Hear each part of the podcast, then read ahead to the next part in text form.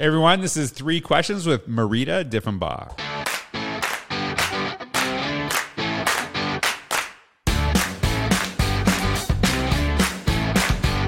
Hey Marita, it's awesome to talk to you. And if for people don't know, Marita actually has a book called Learn, or you can see it in my hand if you're watching on YouTube. If you are listening, uh, then you can't see it. So too bad for you. You should be watching it on YouTube. And it's called Learner Finding the True, Good, and Beautiful in Education. And uh, we're going to talk more about the book in our longer podcast. But uh, Marita, it has been awesome to connect with you, to talk to you. I know that you wrote the book with uh, um, Jimmy Casas and Jeff Zoul's publishing company. Is that correct? ConnectEDD?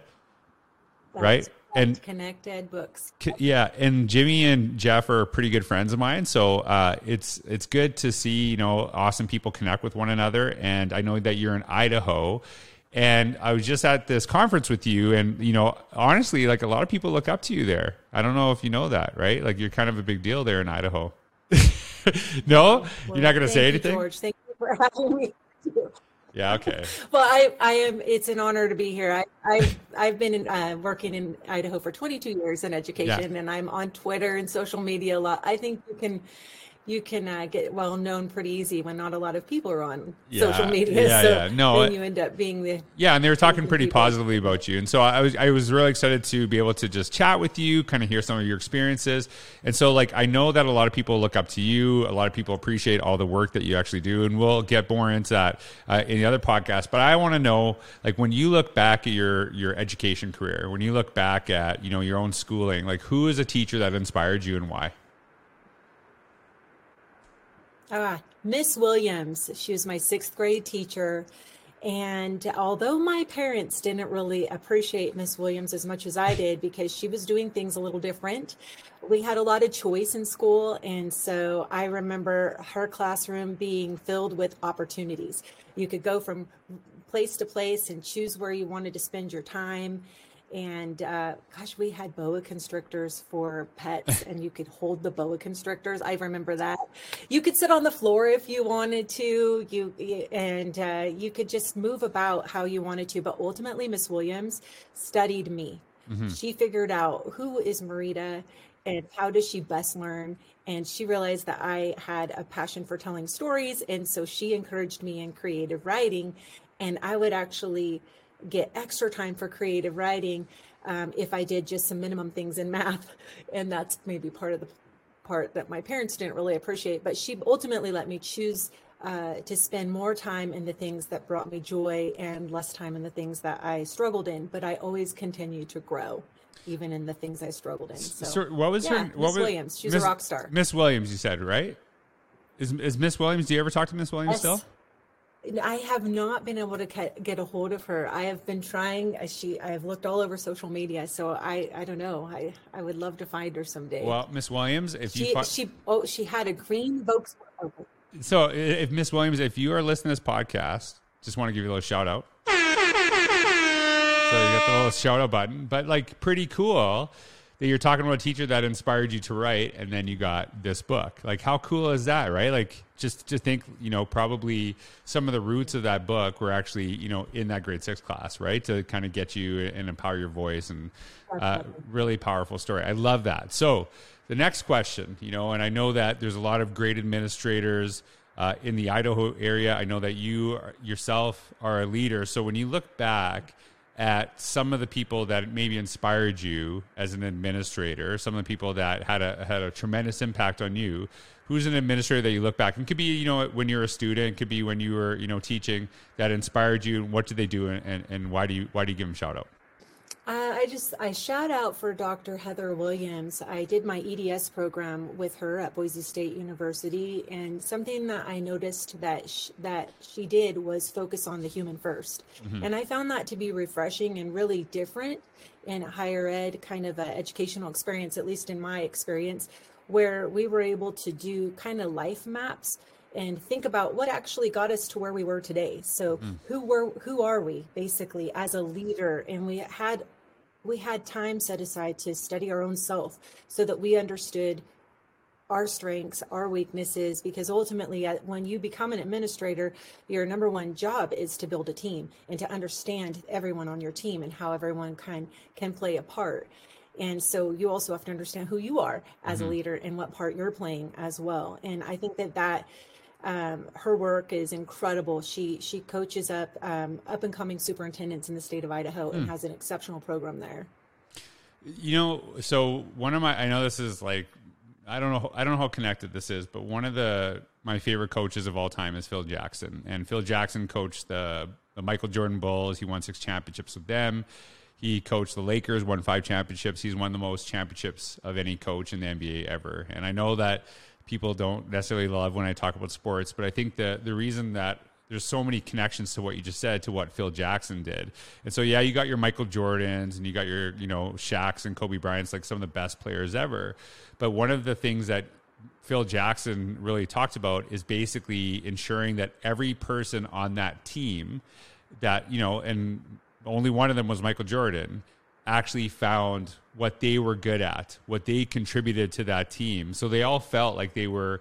Um, I don't know. I don't know if they would say like they were equal contributors to the success of the team, but they like they all contributed their gifts equally if that if that makes sense. I don't i don't know if maybe if that's i'm not being very clear on the distinction that you know if you didn't get to play you know in the game right and it's professional you know people are not going to play your job was to like push the players on that team as hard as possible in practice so that when they got in a game and so like basically every person had a, a unique role and even one of the things that he did i did as an administrator uh, he didn't just give everyone like hey team we're going to read this book he would actually find books specifically for different members of his team that he thought would actually benefit them. So you have to really know people uh, in, in, a really powerful way. And so, so, mm-hmm. and again, I'm, i apologize. What was the name of your administrator that you know is currently training superintendents? Uh, her, uh, her name is Dr. Heather Williams. Dr. Heather and, Williams. Um, Dr. Williams is Dr. Heather Williams. And Dr. Heather yeah, Williams. And um, to your point, Sorry, go ahead. There's, I think there's a little bit of a delay. Go ahead. Oh, I'm sorry. So uh, ultimately, yes, George, exactly what you were saying. Just helping people see their value as an mm-hmm. individual mm-hmm. and how they can contribute back to a team, and that is something that um, Dr. Heather Williams is a gift uh, has a gift of doing, and I hope to pass that on. Dr. Heather Williams, shout out. Love it. All right, Marita. Last question. This is the this is a big one. So uh, we are having a really great conversation before the podcast. One of my favorite things about doing this podcast is the stuff that we do kind of off wax. And I know that you are an incredible learner. In fact, so much so that you wrote a book called Learner, right? So which is awesome. Uh, so you, I'm sure there's things that you maybe look back on you know, early on in your career that you cringe at. You're like, I can't believe I used to do that, right? And you, like, I think we all do. It's, like, I know for sure there's things that I'm like, oh, like I'm so sorry, first year class that had me, right? Just kind of thinking mm-hmm. about that.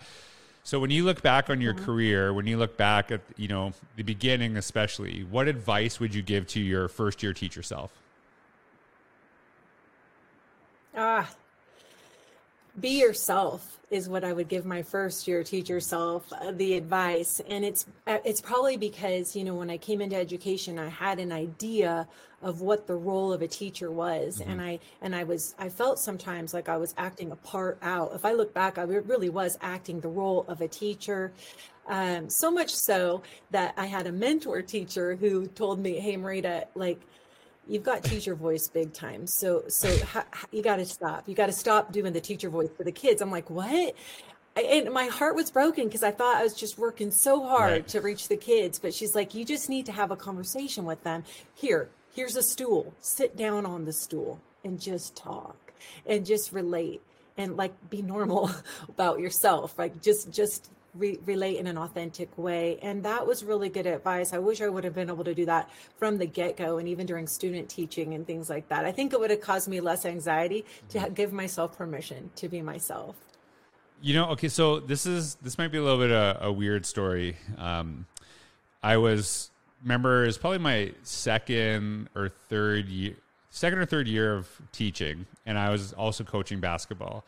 And I remember we were kids were playing basketball in the gym, and I was like supervising, and one of the kids on my team was was playing around, and I was talking to one of the other coaches, and I was like, you know, joking around with her, you know, you know, giving we were kind of like giving each other a hard time, kind of joking back and forth, and it was just, you know, it was like a fun. We had a great friendship and things like that, and one of that kid, I will never forget this.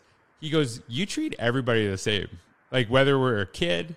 Whether it's uh, principal, superintendent, you just act the same to everybody. I'm like, yeah, of course I do. Why wouldn't I? And right, and it's like, like I used to, because he would see that I would do the same thing to you know uh, the players on my team. I would do it to students in my classroom and joke around. And that's one thing that I, you know, we, I've had this conversation with a couple people talking about teacher voice and kind of sometimes, you know, like I think sometimes when I work with speakers, uh, I tell them like be yourself on don't don't go into this like fake persona because people read through that right away. And it's one thing that I, you know, I, I might not have been the best with pedagogy, but I that was that to me when he said that I thought about it. I'm like that's like I felt like that was such a good compliment to me early in my career is that yeah, I don't I, I don't pretend I know everything. I, I, got a lot of learning to go, but I do, you know, try to treat everyone with respect, joke around, you know, try to make everyone feel appreciated, which is something I really learned from my mom and dad uh, in the ways they interacted with people coming into the restaurant. So I, I absolutely love that advice and uh, made me reflect on, you know, early stage of my career and um, something that I think I was good at at the time because I don't think there was much when I first started, but maybe that was my my one saving grace. So, Marita, thank you so much uh, for being on the podcast. And again, uh, check out the book Learner. We're going to talk more about it, and you can check out uh, future podcasts with Marita. But thank you so much, and thanks to everyone listening. I hope you all have a wonderful day. Take care.